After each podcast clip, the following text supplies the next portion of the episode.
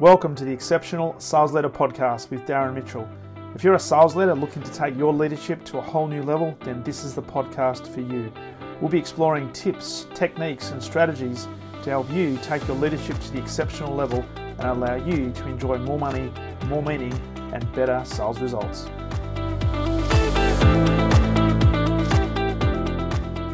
G'day and welcome back to the Exceptional Sales Leader Podcast. Darren Mitchell here on another hump day. Today being Wednesday, the 26th of May, 2021. And I trust that wherever you are in the world, you're having a very, very highly productive week so far. Hey, just before we jump into today's episode, a quick reminder a couple of things. One, if you can please subscribe to the show if you have not done so as yet, please subscribe to the show. That will enable me to let you know when new episodes are up and ready to be digested. And I think on the Apple platform, they might be changing it. So I don't think it's called describe, subscribe anymore.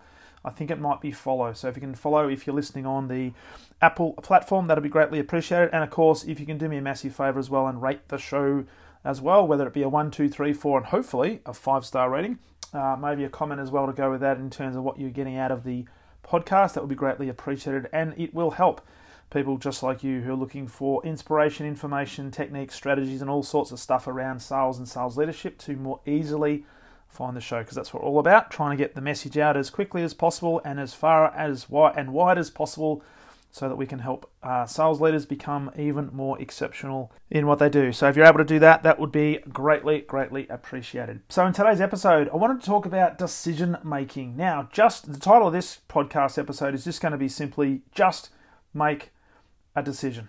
And a clear expectation that people have of leaders, and this is no different to your team, to my team, to anybody else's team, is that they just want you to make a decision. It can be incredibly, incredibly frustrating when a leader is indecisive and suffers from what can only be described as a serious case of procrastination.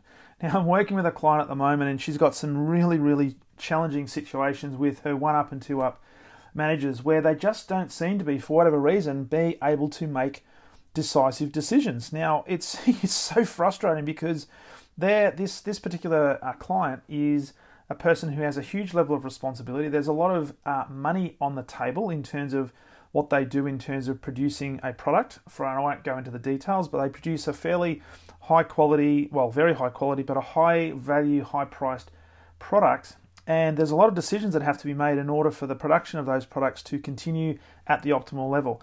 Now, what she's finding is a couple of her senior leaders are very, very slow in making decisions, and some, some of them are not even making decisions at all, and it's just causing no end of grief. And it's actually starting to affect the bottom line of her particular part of the business. And there are questions now starting to be asked by other parts of the business in relation to why is production slowing down? Why aren't we hitting these benchmarks? What is going on? And for all intents and purposes, these senior leaders are deflecting the responsibility and coming up with all these different stories as to why things are happening the way they're happening without taking responsibility for making decisions. And I'm working with this client, and she's just so frustrated in terms of what she can be doing around dealing with these challenges and trying to influence, upward influence these leaders to make better decisions. In fact, if they just made a decision, would be great. And I know that you know, even not making a decision is actually a decision, but they're not making any decisions, which is which is just really, really frustrating. And what's starting to happen, despite my client's best efforts, is performance of the team that she's responsible for is starting to starting to slow down, starting to drop. And in fact, she can see a time in the not too distant future where the performance is simply going to drop off a cliff. Engagement is starting to get lower and lower. So she's trying to she's working her her guts out to try and make sure the engagement with, with her team is still high. And look, she's got a high level of respect amongst her team and they trust her implicitly. But the challenge is they see the lack of, decision making at the senior leadership level, which is starting to have an impact on her and therefore how they are engaged as well, which is which is not a good thing. So she can see the writing on the wall. And she's starting to see some attrition start to come in as well. So people are starting to take days off here and there. There's more sick days. And she knows that if something doesn't drastically change, then we're going to see a huge drop off in terms of people not wanting to be at this organisation simply because some senior leaders are refusing, for whatever reason, to make decisive decisions. So, as we've been working together over the last uh, last month or so, we've been discussing and dissecting the situation, or, or trying to get an appreciation of the environment that uh, they're operating in, that these senior leaders are operating in, to try and get some context around what's stopping these people from making decisions. Now, one of the things that uh, we've been working really strongly on with, with this particular client is we're always conditioning our team and always conditioning other people within our, I guess, our sphere of influence on how to treat us and how to deal with us. And through these these couple of leaders pontificating and not necessarily making decisive decisions, they're starting to condition people within the organization that it's okay to pontificate, it's okay to procrastinate, it's okay to be indecisive, which is starting to have an impact on the culture. Now, one of the things they are doing is they're saying one thing. So what what'll happen is my client will be in a meeting with them and they'll be having a conversation about certain things that need to be done to ramp up production or whatever the case might be around quality uh, assurance, whatever the whatever the situation is. And so what they'll be doing is they'll be saying one thing, but then they'll be changing their mind. And sometimes they'll change their mind within the meeting, or what's happening a lot of the times is they'll change their mind within 12 hours. So out of a meeting, they've agreed on a certain course of action, and within 12 hours, the leaders are changing their mind and either changing that course of action or putting a stop on that on that course of action. They're talking a lot about accountability, and it's almost like they're they're on their soapbox talking about how the team needs to be more accountable, and we need to drive more accountability, and I'm holding you accountable, etc., etc. But they're not demonstrating a level of accountability. What they're not recognizing is that their team are watching them like a hawk. And when they say one thing and do something completely different, then all of a sudden the team are starting to think to themselves, well, there's there's not some there's not any consistency here. So you're saying one thing and doing another. So which behavior do I believe? And I can tell you from experience that most people will believe the behavior that they see over and above the verbiage that they hear, uh, on the words they hear or the language they hear. So talking about accountability and not demonstrating it is a huge red flag to this particular client. And through that, what's what's being created is a is now a culture of frustration. There's now a complete lack of trust that the first the, direct reports and therefore by default the team of the of the direct reports there's no respect of of these senior leaders because they're seeing them do one thing and say something completely different or they're seeing them simply procrastinate and think that through the passage of time the decisions will almost make themselves make themselves themselves, make the decisions themselves, or they'll think that some by some miracle things will just happen without having to make a decision or without having to do anything outside of the ordinary. And so the lack of trust that's starting to develop within this culture is getting more and more intense. And it's really, really sad because my particular client has worked her butt off to try and create a really good, engaged, highly engaged culture where people want to come in, want to do a good job because they see the product they're producing and how what an impact it has on their marketplace, and it's just being stifled by a lack of accountability and a lack of decision making at the senior levels. And these leaders are also through their, I guess, lack of decision making, they're not making now they're not backing their people. So one of the key things around leadership is as as leaders, we need to back our people implicitly. We need to give them 100% trust and we back them to make the right decisions. We implore them to make decisions because only through making decisions and in some cases making mistakes can we actually learn what works and what doesn't work so we can continue to get better? But these guys are not making decisions to the point where there's now, as I said, stifling the team through this indecision. So people are questioning why they're coming to work, which is just so frustrating. And so where we are right now with this particular client I'm working with is we're now in a position where she's she's for all intents and purposes the person that runs this particular part of the business. So she has some decision making capabilities.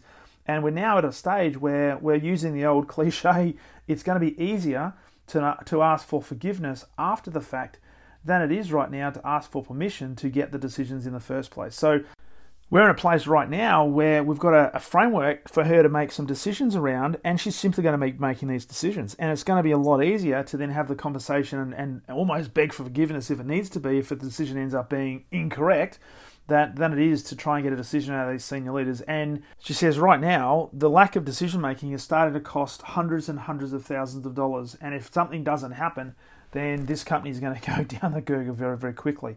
And so she said, the prize is too big to not make a decision. So i have got to do this. So we've been working on some frameworks in order for her to make some really, really bold decisions, but some decisions based on some common logic, some key business principles, and some consistency around those principles because that's that's ultimately what teams are looking for. They're looking for some consistency in decision making, uh, but before that, they're looking for decision making. And what we haven't been able to gather yet is what's stopping these senior leaders from making these decisions. Are they are they scared about getting things wrong? Are they at the mercy of their senior senior leaders in terms of just waiting to be told what to do? or have they been instructed for whatever reason to create a holding pattern where uh, no decisions are being made and because there's something else that's being worked on? Now, none of that is obvious and none of that we can put our finger on because there's no sort of conversations that are being happening. But suffice to say, business has to continue. The projects have to continue to be uh, worked on. Uh, products have to be continued to be delivered. Customers have to continue to be satisfied in terms of delivering those products and certainly delivering that value. So we're at a stage now where we're making some decisions based on some common business practices and we're backing those decisions out. In the last week or so, when that, when that has happened, what she started to see is her level of engagement with her team has started to flip around, uh, even though there's some work that has to be done still with the senior leaders, but her team is starting to get more engaged because at least they're seeing her make some decisive decisions. And the other thing is she can back those decisions with reasoning as to why those decisions are being made. So that's the key thing. As leaders, we must make decisions. And we also have to understand that sometimes a non decision is a decision. And there may well be cases where that is required, and that's okay. But typically, we need to be seen to be making decisions. And once a decision's been made, we've got to back ourselves with that decision. It means we have to have some common set of principles in terms of how we base those decisions, and it depends on the different type of businesses that you're running or the t- different circumstances. But have some principles that you rely upon in order to make some quality decisions, but also have some consistency around what those decisions are. So once you've made a decision, don't change your mind. Make sure you've done the analysis, but be quite decisive on what the decision is you're making. And that may mean not having all of the information available to you, but having enough that you feel comfortable being able to back yourself and take and take that course of action through the decision you're making. Because it's not about getting the right decision. It doesn't have to be the right decision because people don't have to agree with the decision.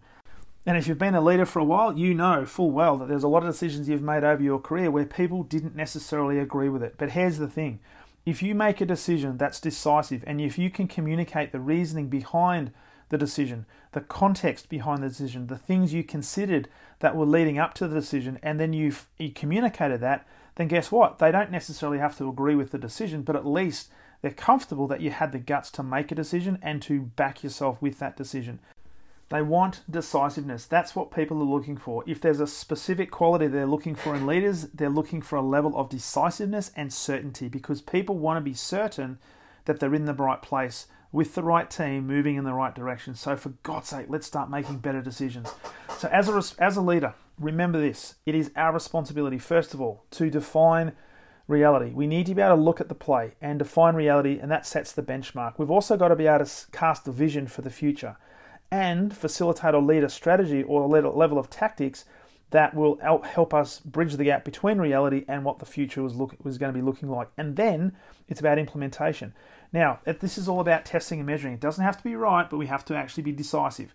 And that requires making a decision, which is exactly what your team is counting on and expecting from you every single day. So, where I left it with with my client for now is we've got some principles in place and she's now uh, has a higher level of confidence to be able to back herself and make decisions. Now, what's really interesting in as a very very small sample size, but just over the last couple of days, she's actually shared with me that some of her senior leaders are now starting to ask her some questions and taking her lead. So what's starting to happen, and this this might be just a, a blip on the radar, but I don't know. What's starting to happen is she's starting to lead the team and lead upwards, which is exactly what uh, her the senior leaders should be doing. They should be leading by example, but you know what? If not her, then who is the mantra that we're going with right now. So I trust that message resonates. It's really about hey, just make a decision. Just make a decision. Make sure you do the you, obviously your due diligence. Make sure you've got some key principles that you use as a basis for those decisions, and make sure you obviously gather data to uh, to help you make that decision. But for God's sake, just make a decision. I guarantee you, if you if you get better and better at making decisions and making quick decisions, and backing yourself and then testing and measuring and getting feedback on what's working and what's not working, that is one of the quickest ways to build a really, really strong reputation. It's one of the quickest ways to build great engagement, and it's one of the quickest ways to teach others to become more independent because what we want is we want people making decisions. This is what adults do, and certainly this is what leaders do in high performing environments. So, if that's not you right now, then your challenge for the rest of this week is to see how you can make a lot quicker and a lot bigger decisions and back yourself. So, no more pontification, no more procrastination. Let's replace that with definitive decision making or decisive decision making. So, that's the message for today. Let's start making some bigger, better, and quicker decisions. And if you'd like some help with this, obviously love to work with you one on one. If you are committed to taking your sales leadership to that exceptional level, and if you are a really, really good, quick decision maker, then let's jump on a jump on a Zoom call. Let's have a conversation about how we can start working together as early as this week and help you take your sales leadership to the exceptional level within the next 90 days. Yes, it does require an investment, but if you are committed to taking your leadership to that exceptional level, I'm committed to helping you do that as quickly as possible. So I look forward to having that conversation. Go to leadwithdarren.com. You know the drill, pick a time, we'll have a conversation and let's start working together ASAP. So, once again, greatly appreciate you plugging into the podcast, and I cannot wait to share with you on the very next episode of the Exceptional Sales Leader Podcast. All the best.